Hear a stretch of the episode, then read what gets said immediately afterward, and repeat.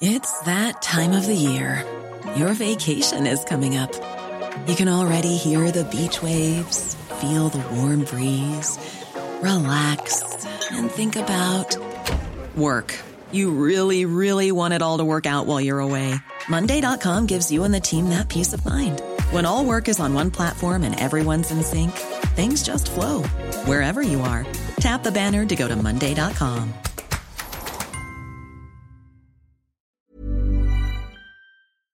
Well, if I would give a short summary of my book, it would be something like Most people are pretty decent, but power corrupts. And I think that's also a pretty good description of what's happening in the US right now.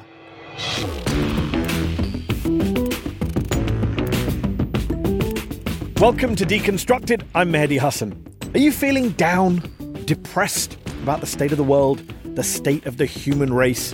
Maybe today's show will raise your spirits, give a boost to your optimistic side. It seems to me like we're in an extraordinary moment full of hope. And the authoritarian response on the right seems like the last gasp of breath of a dying ideology. That's my guest today, the Dutch historian, journalist, and best selling author Rutger Bregman. He's got a big new book out called Humankind that's making waves over its pretty simple, yet pretty radical idea. Human beings, he says, based on mountains of research, are good people. We're not all selfish bastards. So, on Deconstructed today, a truly important discussion. Are we deep down fundamentally decent? And if so, what does that mean for our politics and our political ideologies in 2020? Human beings are pretty awful, right?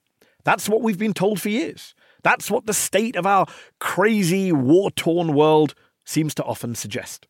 Plus, we grew up reading novels like uh, William Golding's Lord of the Flies, where we saw young kids turn into violent savages once they're removed from a rules based, civilized society. We grew up reading political philosophy from the likes of Thomas Hobbes, who said that without strong government keeping us all in check, our lives would be nasty, brutish, and short. Or we read social psychology from the likes of Philip Zimbardo, whose infamous Stanford prison experiment showed ordinary students in a mock prison setting suddenly becoming okay with torturing their fellow students.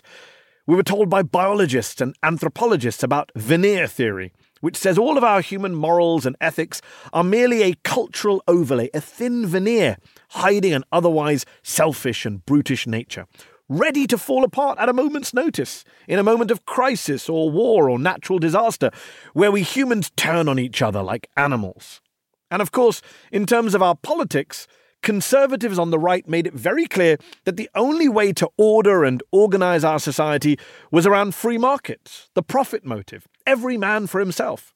Because, they effectively argued, human beings are motivated mainly by our material desires, by our greed, by our selfishness. In fact, you could say conservatism itself is based on a pretty negative and pessimistic view of human nature. Conservatives say you can't build a socialist utopia, a left wing heaven on earth. You can't shoot for the progressive stars because human beings aren't built for that. We're not built for cooperation or mutual trust. We're not generous altruists, we're selfish individualists. But the Dutch intellectual, journalist, and historian Rutger Bregman takes a hammer to that rather cynical view of the world, to that particular view of human beings, in his new book, Humankind A Hopeful History. He tells us at the very start of the book that he's on a mission to uncover a radical idea, one that has been, quote, erased from the annals of world history. You could even call it, he says, a new view of humankind. And what is it? That human beings at their core are, quote, friendly, peaceful, and healthy that, quote, most people deep down are pretty decent. In the words of one reviewer, Rutger is intent on demolishing what he sees as the big lie that human beings are fundamentally evil and self interested, and that our normal civilized behavior is a veneer that tends to collapse under pressure. In fact, Rutger even argues that we were better off during our nomadic times, before what we now call civilization came along, before agriculture and the domestication of animals. Civilization has become synonymous with peace and progress, and wilderness with war and decline, he writes in the book. In reality, for most of human existence, it was the other way around. Rutger wants us to feel a little less cynical, a little less jaded about humanity. Based on his own deep research and study, he now has faith in humankind. I mean, the subtitle of his book, released in the midst of a pandemic, is A Hopeful History. So, if he's right about humankind, and I hope he is, though I'm not 100% sure he is, I hope he is, what does this all mean for our politics, for our society, for the left? in 2020? And how does this view of human nature fit with some of the huge, almost unprecedented political and social developments we've seen so far this year? The global pandemic and the lockdowns, mass unemployment, the anti racism protests, the ongoing debate over refugees and borders. Today, I'll ask the author himself, lefty historian and public intellectual Rutger Bregman. You may have heard of Rutger from his best selling first book, Utopia for Realists, in which he made the case for, among other things, a universal basic income, UBI.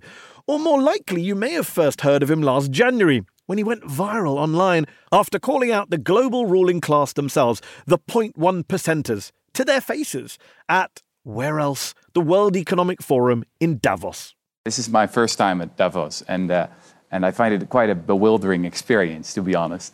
I mean, 1,500 private jets have flown in here to hear Sir David Attenborough speak about, you know, how we're wrecking the planet.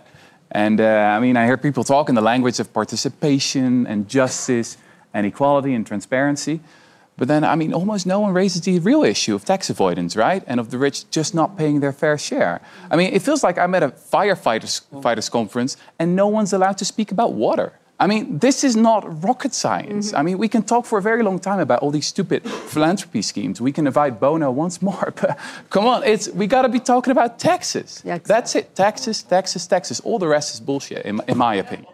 And then, of course, there was my own personal favourite clip of him that also went viral on Tucker Carlson's Fox News show, where he called out Carlson to his face. And after Carlson, the coward, refused to air the interview on his show, Rutger released a covert recording of it online. And it was awesome. I mean, you're probably not going to air this, uh, but I went to Davos to speak truth to power. And I'm doing exactly the same thing right now. You might not like it, but you're a millionaire funded by billionaires, and that's the reason why you're not talking about these issues.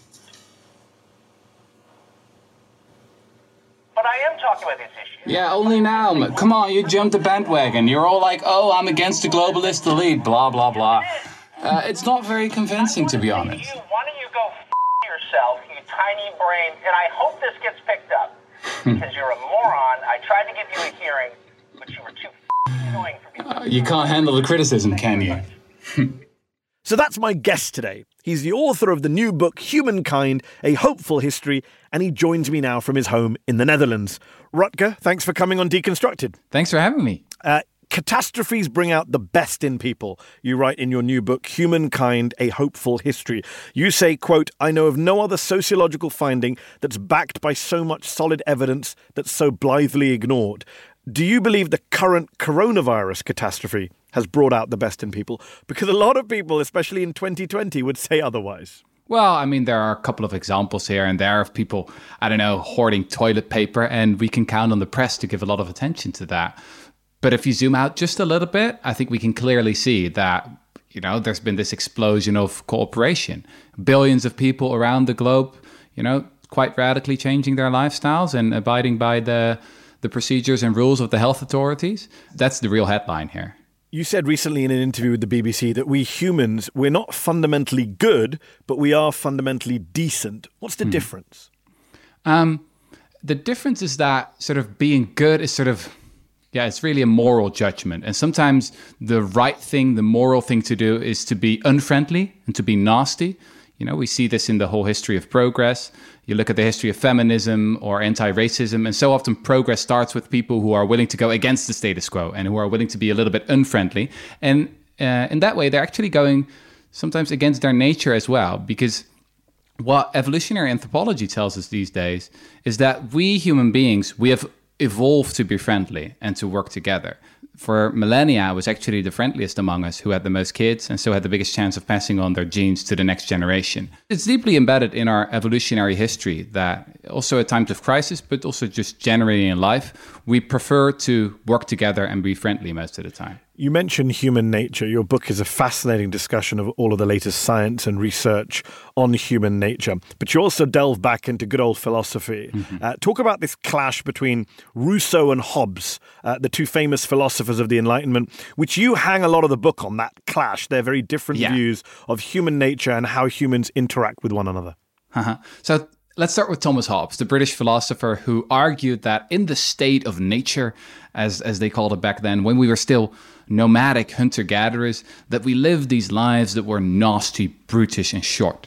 And there was some kind of war of all against all going on back then. That was his theory. Now, Rousseau made the complete opposite argument. He said that no, when we were when we were nomadic hunter gatherers, we lived these lives that were pretty good actually. Uh, but then we invented civilization and you know everything went downhill from then on. So I think that a lot of uh, how do you say that? A lot depends on who was right. Rousseau is sort of the father of revolution of the left, you could you could even say, and Hobbes is is the father of what they call political realism, of saying, you know what, we just need people in power to make sure that people don't kill each other because deep down we're all savages and you reject the Hobbesian view. You reject the veneer theory of human morality, which is associated with Hobbes, which says that our goodness is just a thin veneer uh, which covers up a pretty selfish, brutish nature underneath, which is ready to come out at a moment's notice.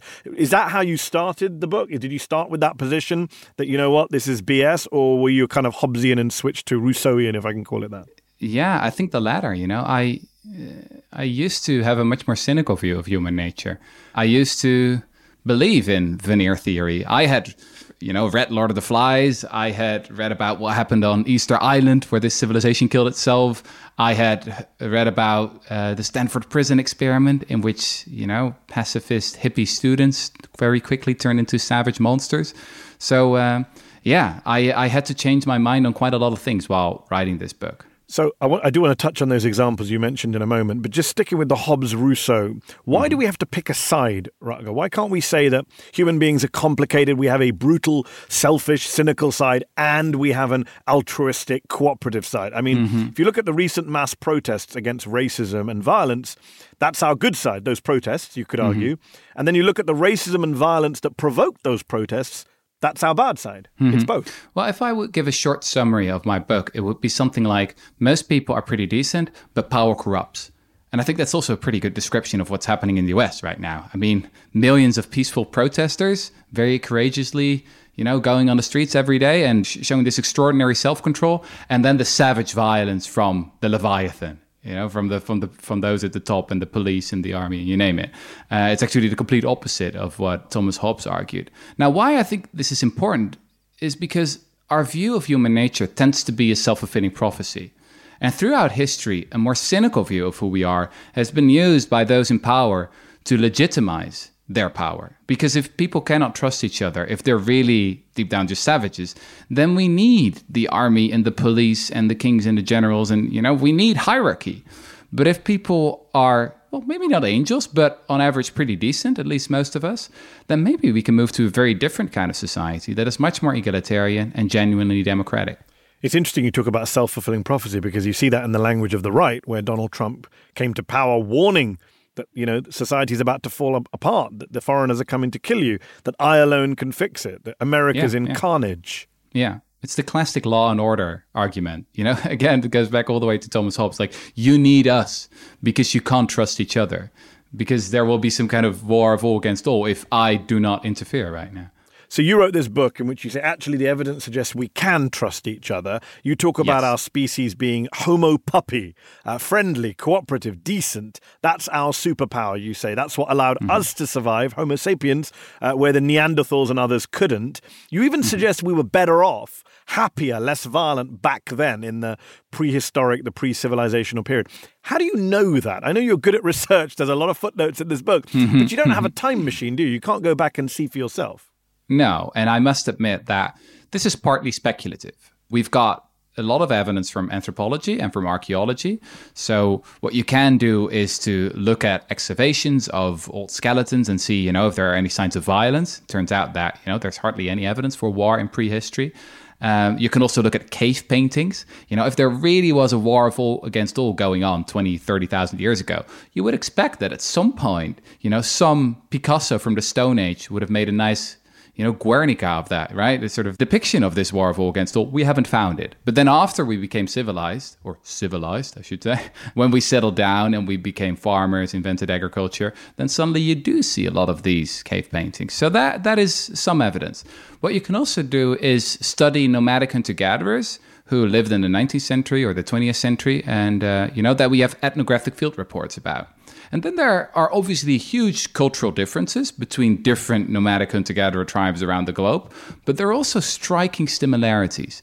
If you look at the political systems of, of these kind of societies, turns out that they're quite egalitarian. Humbleness is really prerequisite. Mm. You could argue that they're almost proto feminist. You know, there's this interesting equality between the sexes as well. And um, that makes sense because actually, more equal societies where people just have more friends and more social connections, they also display more social learning. They learn more from each other, so they get more inventions. And I think that this is what made the difference in the end for uh, for us as a species. But you're not saying you want to kind of unwind the clock. You don't want to go back. You're not saying that hunter gatherer societies are superior societies to the ones we have today. No, I'm not saying that. I mean, we can't go back. That's the that's the first thing. I mean, I'd be crap with a bow and arrow. well, if you would have the theoretical, you would have to choose between living a life as a nomadic hunter-gatherer or a life in civilization. Uh, then I would advise you to choose the life of a nomadic hunter-gatherer because if you look at the whole history of civilization, the, the last 10,000 years, 99% of that was horrible, absolutely horrible. You know, up until the year 1800, the vast majority of people was a slave, you know, bonded to some kind of powerful uh, man. It was usually a man, obviously. Uh, we have made extraordinary progress. I mean, Steven Pinker is right about that in the past couple of decades. We are richer, we are healthier, we are wealthier than ever, uh, even though there's still a lot to be done. But then the question is, how sustainable is it really? Right? Maybe we're dancing on top of a volcano. Maybe this is just a, a very small bit of our history once cl- climate change ends the whole uh, show. People like Steven Pinker, of course, say, you know, we've never had it so good, things are getting better and better, etc. Violence has been in decline for long stretches of time, and today we may be living in the most peaceful era in our species' existence. But you've been a critic of his. Why? Um, I mostly disagree uh, with his take on our life in in prehistory. So I think for his ideology, I mean, someone like him would always deny to be uh, ideological, right? They always say, "Oh, I'm just rational. I'm just looking at the facts." I think we Indeed. should be very suspicious of those people because usually they're the most Definitely. ideological of all. So what he wants to paint is some picture of our history that is like the march of progress with some ups and downs but you know and generally things get better all the time right? We invent uh, things like writing and the wheel, and we start to live in states. And then the Enlightenment, obviously, which was the greatest thing ever. And uh, you know, there's nothing guaranteed. He'll not, he'll never say that. You know, he, he won't be present us with a sort of Whiggish uh, version of history, but he does want to paint sort of this gradual line that goes up. If you look at the latest evidence that we have, actually, from history, archaeology, and anthropology, you know, you, you get to see this very different shape. What you actually see is that for 95% of our history, we lived as nomadic hunter gatherers, and these lives were relatively good. You know, working weeks of around 20, 30 hours, relatively peaceful, no evidence for war, relatively egalitarian as well.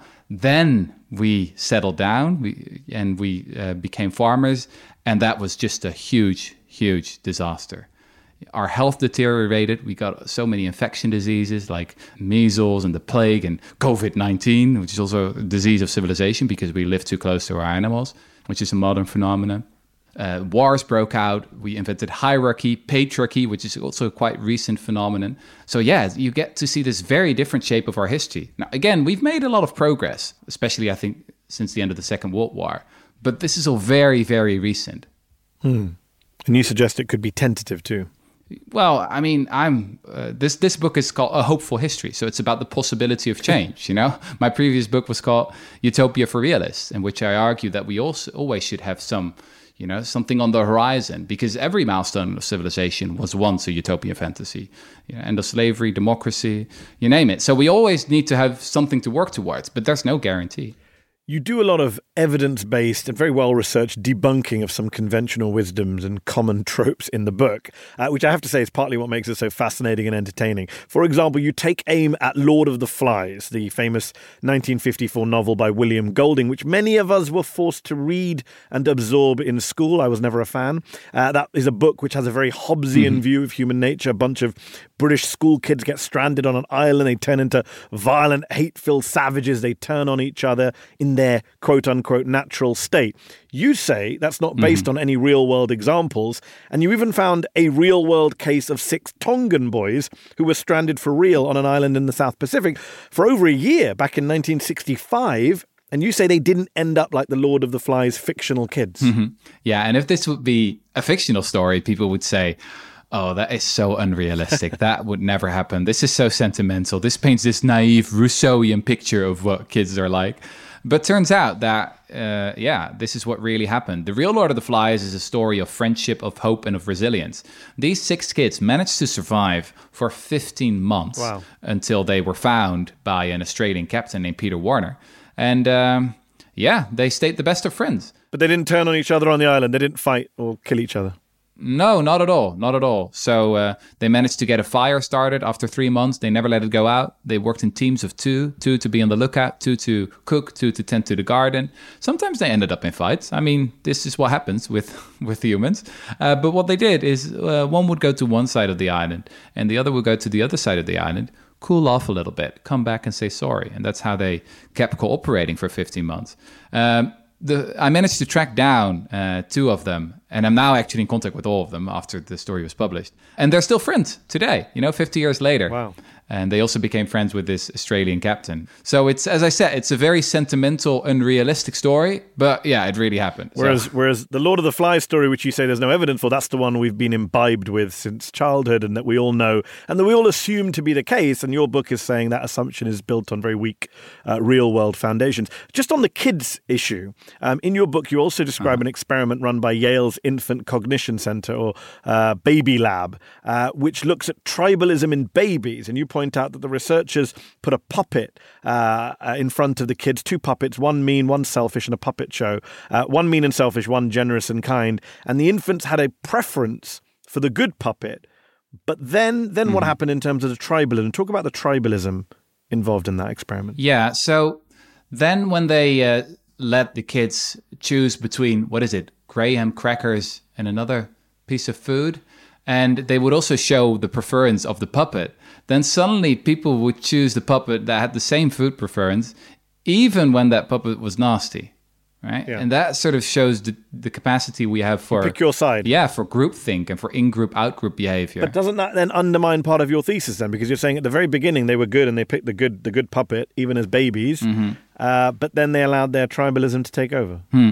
Well, what I try to give in my book is a is a quite paradoxical view of human nature. So on the one hand, we've evolved to be friendly and we're the most cooperative species in the animal kingdom. You could even argue that. But on the other hand, this friendliness is quite often exactly the problem. Uh, so often we do the most horrible things in the name of comradeship mm. and of loyalty.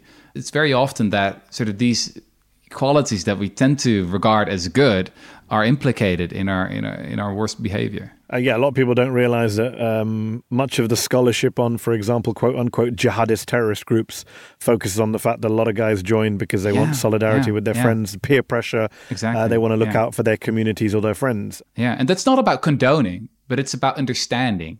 So in my book, I've got a, uh, a chapter about you know more effective ways to design the whole criminal justice system and also to do counterterrorism.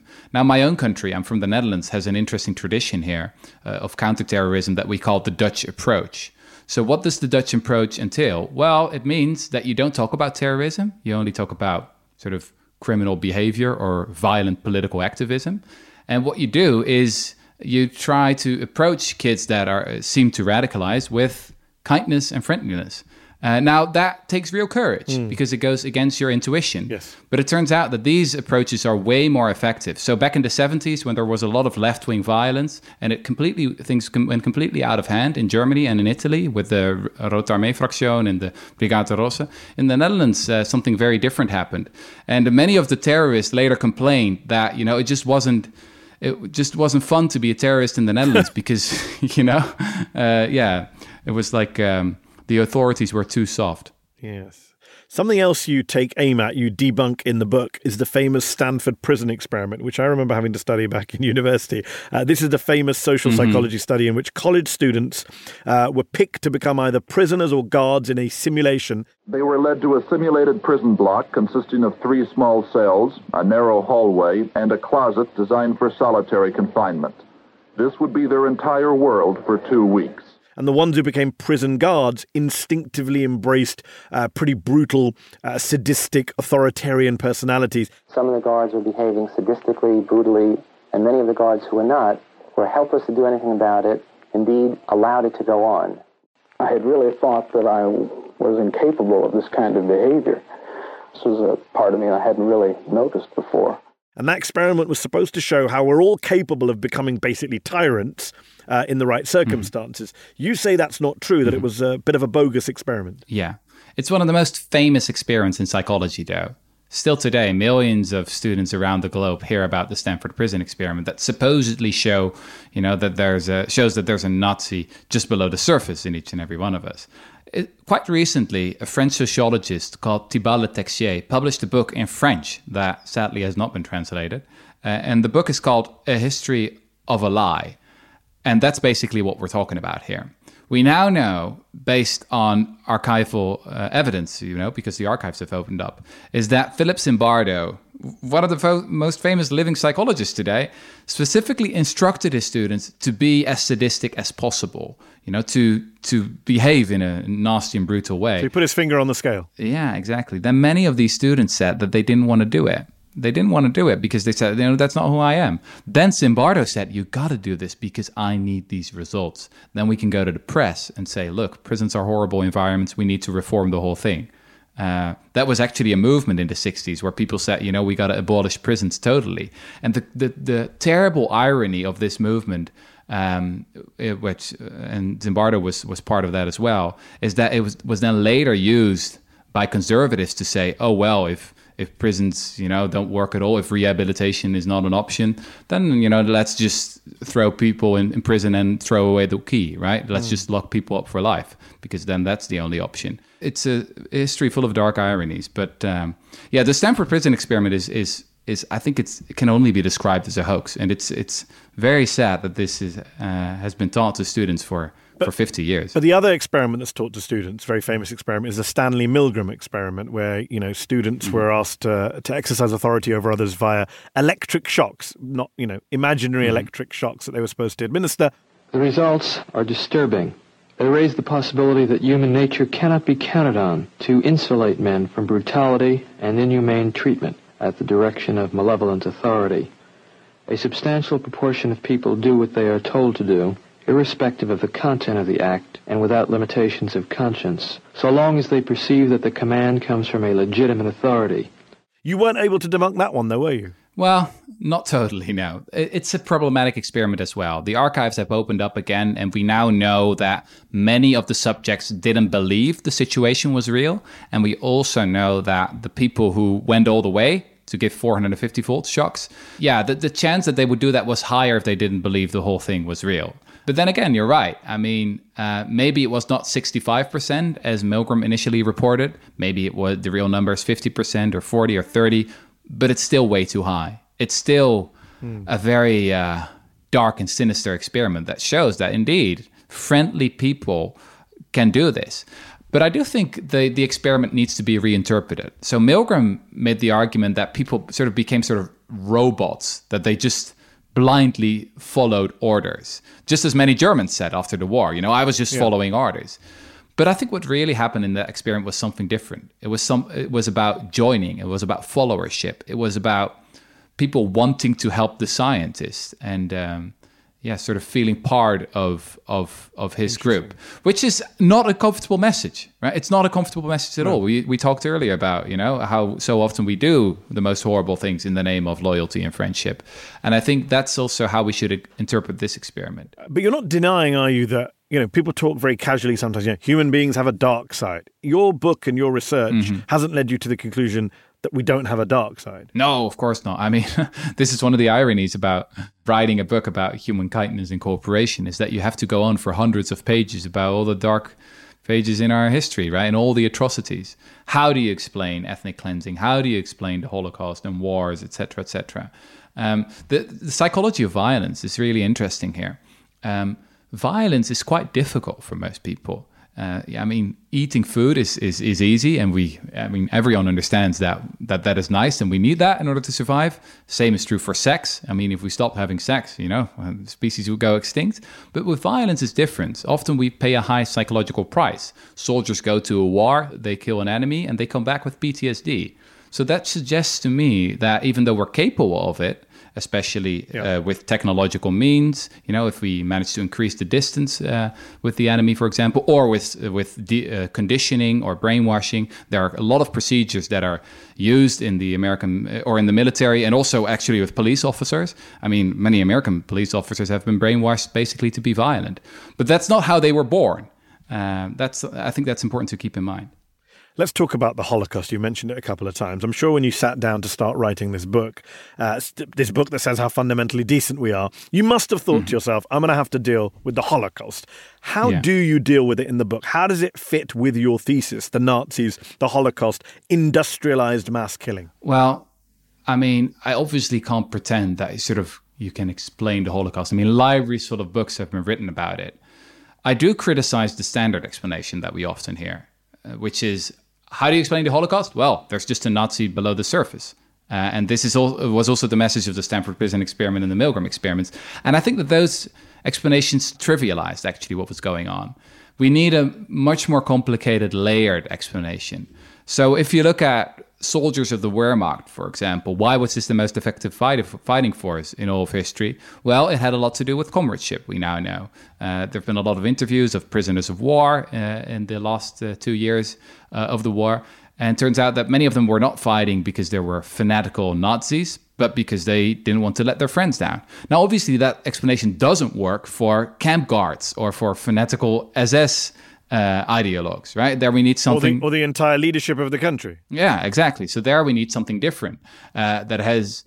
Well, I think you really need to look at the whole history of Nazi Germany, where evil was normalized. I mean, I mean that's I guess the most important point that I try to make in the book is that it just takes years and years of and years before a society becomes so lost and so poisoned that something like this happens. And that's important to keep in mind. What about what about the other famous or infamous uh, genocide of the last hundred years, the Rwandan genocide? That happened in a matter of weeks and months. Oh, I think that often in the West we have a very uh, simplistic view of the uh, Rwandan genocide. Right? We many Western commentators have tried to paint this as oh, these Africans suddenly became savages, and you know. Uh, that's that's really not what it was. It, in many ways, it's a you know it's a it's a mod, it's been a modern genocide with many similar mechanisms uh, that we also see in the build up to the Holocaust. Uh, you know, where modern mass propaganda were, uh, was was used, where the process of de- dehumanization had been going on for years and years and years, and then yes, the the unthinkable became possible which is again i mean it's a very dark truth about who we are as a species. And there's no i've never heard of a penguin that says oh let's lock up an all, a group of other people and exterminate them all. So i'm not you know in many ways i think this book is not a comfortable book. No and, and, there's and there's no easy answers to some of this stuff. I no. mean, but let me just take some of your kind of very strong statements. You say mm. in the mm. book, precisely when bombs fall from the sky or dikes break, the best things come out in humans. That's a quite sweeping statement. A lot of people would look at something like 9/11 mm-hmm. and say, okay, 9/11. After 9/11, the worst things came out: illegal mm-hmm. invasions, torture, rendition, yeah. surveillance, yeah. demonization of Muslims, all backed by an American public that was bent on revenge. The polling yeah. shows most Americans signed up for all of that. They even re elected George W. Bush three years later. Yeah, yeah. And you wonder sometimes, could it have been different? Because the first initial response that I'm talking about in the book was so different. You know, we've got eyewitness accounts of people who were going down the stairs of the burning Twin Towers and literally saying to each other, No, you go first. No, you go first. You, you go first. This extraordinary decency, even in such a you know such a scary situation. Now we all know what happened after that and how this crisis was abused, and we got two illegal wars and massive surveillance of citizens by the government. Uh, but maybe uh, there's a different possibility. One of my favorite books about this is, is been written by Rebecca Solnit, uh, the uh, the American writer who published the book A Paradise Built in Hell where she also talks about the extraordinary evidence we have from sociology after, about what happens after natural disasters. And she, she goes into the case study of Katrina. You know, 2005, the, the press was full yeah. of stories about looting and plundering and violence. But what really happened stories. was an explosion of altruism and cooperation. Uh, but elites just look at us and they look in the mirror and they think that, oh, other people are just as selfish as we are. And then they send in the military and they send in the police. No, right? I, I, understand that, but just sticking with 9 11, I understand your point about going another way. And, you know, the Iranians came out with a candlelit vigil after 9 yeah. 11. There was a moment there for some, uh, you know, reconciliation between those two countries. All of that was missed because, unfortunately, George W. Bush and Dick Cheney were in charge. Mm-hmm. But the fact is, Americans did get behind those horrific policies yes. that I mentioned. They didn't yeah. take the path that you mentioned could have been taken. And surely that undermines some of the thesis of your book.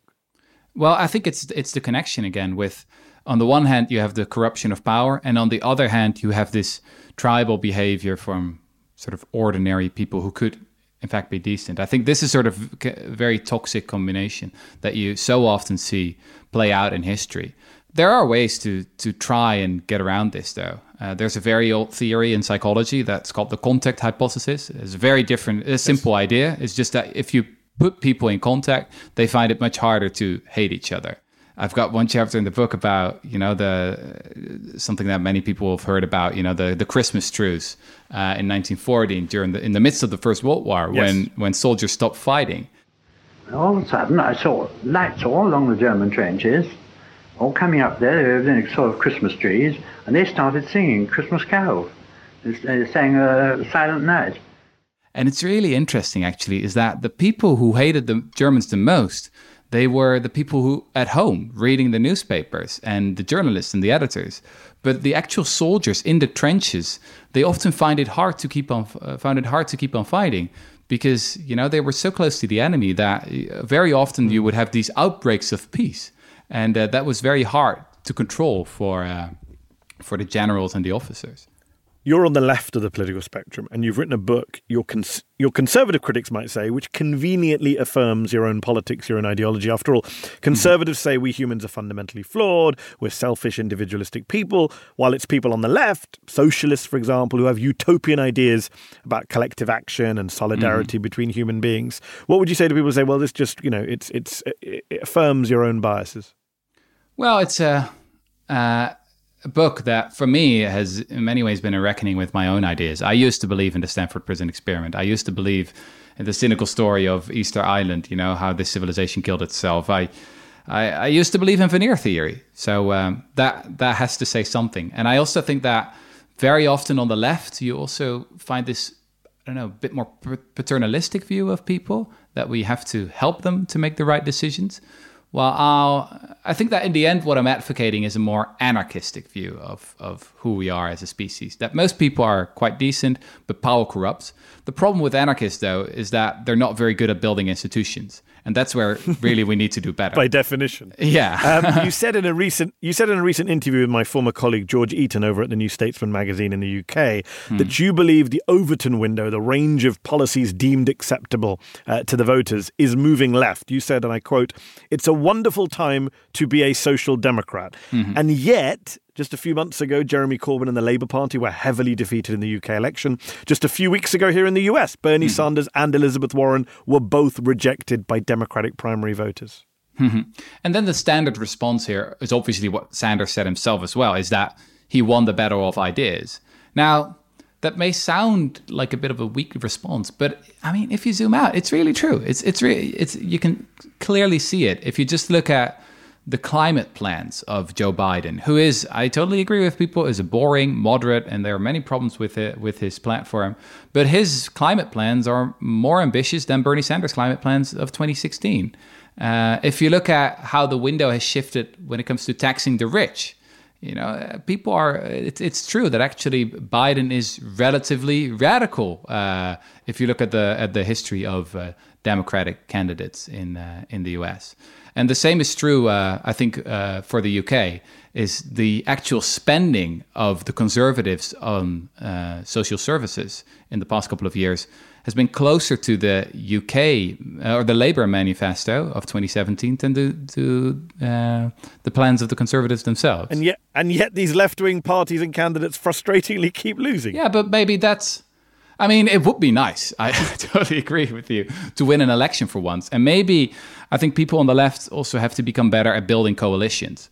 I've just read this Yes. really great book by Helen Lewis. Uh, it's a history of feminism. in Another Great- former colleague of mine. yeah, well, there you go. Uh, it's it's a history of feminism in Great Britain, and she talks about the women's right to vote and the whole campaign for that. It's so interesting because uh, what they managed to do is build this huge coalition of working class women and aristocrats. And then they reached a compromise in what is it, 19, uh, 1918? Just partial right to vote for women, only women over 30 who had property. And then 10 years later, uh, they got the whole thing. So that teaches us something. If you want progress, then sometimes you need to do things that you don't like. And I think this is sometimes a bit of a problem among the left is that we like to stay in our corner of the internet and be retweeted by people who already agree with us. But that's Yes. not how you actually a- change that is the a- world. That is a problem across the political spectrum. Uh-huh. By the way, Helen Lewis's book is called "A Dif- Difficult Women: A History Yeah. of Feminism in Eleven Fights." If you want to check that out, we're running out of time, but I do have to bring up a, a major issue because when when I came across your book and the thesis of your book, even before I started reading it, uh, the first thing that jumped into my mind as a counterpoint uh, was not Nazi Germany or the Stanford prison experiment or whatever it is. The number one thing that jumped into my mind was immigration. And I think about human decency and cooperation and sticking up for other people. And then I look at the record of the West in recent years as refugee numbers has ballooned around the world. Syria imploded. We didn't see people across Europe or North America opening their arms to refugees, to immigrants. We saw the exact opposite. We saw the scapegoating of those people, the demonization of those people. We saw voters elect Donald Trump, Boris Johnson, mm-hmm. Viktor Orban, almost even elect Geert Wilders in your country, Marine Le Pen in France. How does the backlash against immigration fit with your thesis about our basic decency? Because I so want to believe in your thesis. And then mm-hmm. I look at the immigration debate and I just want to tear my hair out. Well, let me say one thing about my own country, because I've seen the reports about Geert Wilders supposedly becoming the leader of this country. Well, he got like, I don't know, 15 or 20% of the vote at max, and he'll never get more. Actually, 80% of the country strongly dislikes him. And what we've also seen here is that for every refugee that came in, there were two or three volunteers who wanted to help this was actually a problem. We had too many volunteers. And, you know, I, I remember a conversation with my sister I had at the time who was angry that, she, I mean, she had signed up to be a volunteer and, and people, uh, you know, from the city had said, you know, you can't do anything anymore because we've got too many people already who, who, who want to help. Now, um, this is, these are the sort of the, what I would call the banality of the good. It's, it's what, especially the news doesn't really focus on uh, because the news is mostly about I think the, the nastiness about the negative. Yes. Now, I'm not saying that doesn't exist, but it Yeah, is that's the thing. important. I agree to- with you on the news, and I know you're very critical of the news, and you're right about the media industry and the way we consume news as a drug makes us pessimistic, cynical. Um, you know, brings out our worst qualities, and you know the Mm-hmm. point you made earlier about self fulfilling prophecy. All great points about the media. Share them totally, but we can't deny the fact that there is this growing far right. Uh, quote unquote populist, I hate that word, nativist, Mm-hmm. xenophobic, anti migrant wave across the West. And then you come out with this book saying we're actually really decent people. And I'm like, well, the wave of p- politicians being elected doesn't seem to support that. No, but then at the same time, you have these millions of protesters across the U.S. in uh, 50 states. I don't know. It seems to me like we're in an extraordinary moment, full of hope, and it seems to me that you know many of these, I don't know, the strong men and the authoritarian response on the right. I don't know. It seems like um, the, how do you say that? Uh, Last gasp of breath for some of these people uh, of a dying ideology. Death rattle. Yeah. I hope you're right, right guy. Pray to God that you're right. I know you're not a believer. Well, maybe it can be a self fulfilling prophecy if we actually believe it. That's yeah, what the book may- is about maybe as we'll well. have to maybe we'll have to maybe we'll have to get you back on the show in November to talk about how you were right to be hopeful in this moment. um, before we finish, we're out of time, but I, I do I wanted so much more to discuss with you, and I recommend uh, listeners read the book because there's so many uh, fascinating anecdotes, studies, interesting, provocative points that you make. But just on a on a on a separate subject, I do want to ask you one last question. You became very famous last year when you went to Davos and took on the quote unquote elites in Davos to their faces. Uh, I played a clip earlier in the show of you doing that. And then, of course, you then went on Fox News on Tucker Carlson's show, which went viral, where you challenged him uh, on his own kind of biases and awful output and kind of apologism for billionaires. Let me just ask you this. When you went on Tucker's show, uh, did you go planning to do that, or did that just happen in the spur of the moment? I've been want- wanting to ask you that for a year now because it was brilliant. Well, it's a bit. Of, it's been a bit of both. So it was 2 a.m. It was the middle of the night in Amsterdam, and uh, I had forgotten about the interview to be honest because I was moving to a different place. And then that Monday, I realized, oh god, I still have this Tucker Carlson interview. Uh, what am I gonna say?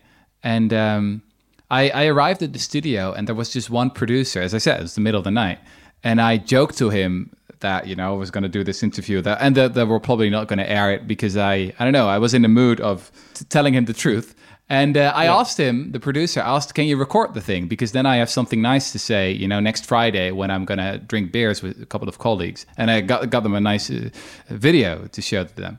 And he said that he couldn't do it you know he didn't have the equipment there to do it. So I just went to the interview expecting that I don't know, nothing would happen. I, I, just would have a nice anecdote and that they would never air it.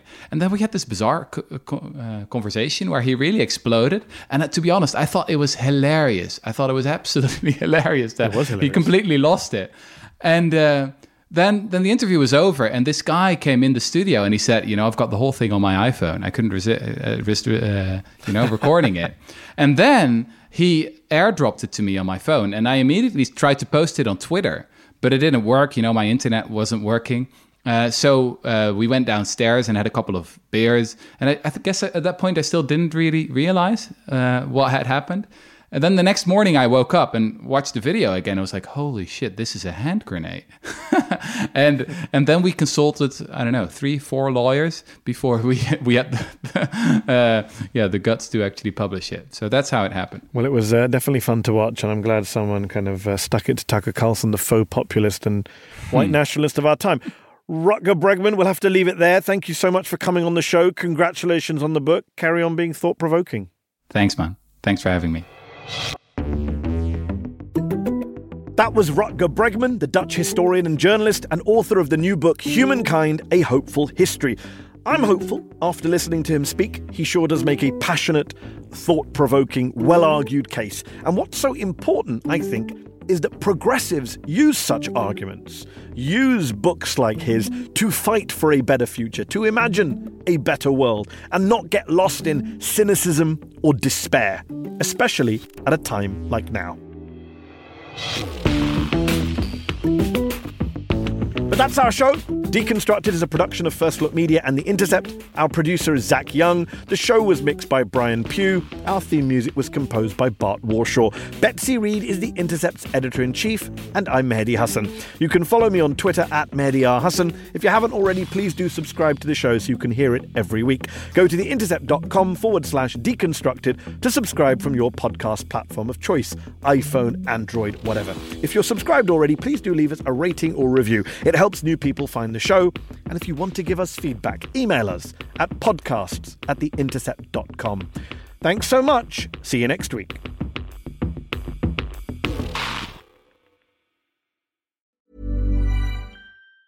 If you thought the only way to get a more defined jawline with natural looking results was through surgery, think again. Juvederm Volux XC is a non surgical injectable gel filler that improves moderate to severe loss of jawline definition and can help you achieve natural looking results with little downtime. Even better, this improved definition lasts up to one year with optimal treatment. No maintenance required. Improve jawline definition for a smooth, sculpted look with Juvederm Volux XC. For important safety information and to find a licensed specialist, visit juvederm.com. That's J U V E D E R M.com. Not for people with severe allergic reactions, allergies to lidocaine, or the proteins used in Juvederm. Common side effects include injection site redness, swelling, pain, tenderness, firmness, lumps, bumps, bruising, discoloration, or itching. There's a risk of unintentional injection into a blood vessel, which can cause vision abnormalities, blindness, stroke, temporary scabs, or scarring. Talk to a licensed specialist to find out if it's right for you. Burrow's furniture is built for the way you live. From ensuring easy assembly and disassembly to honoring highly requested new colors for their award-winning seating, they always have their customers in mind. Their modular seating is made out of durable materials to last and grow with you. And with Burrow, you always get fast, free shipping. Get up to 60% off during Burrow's Memorial Day sale at burrow.com slash ACAST. That's burrow.com slash ACAST. burrow.com slash ACAST.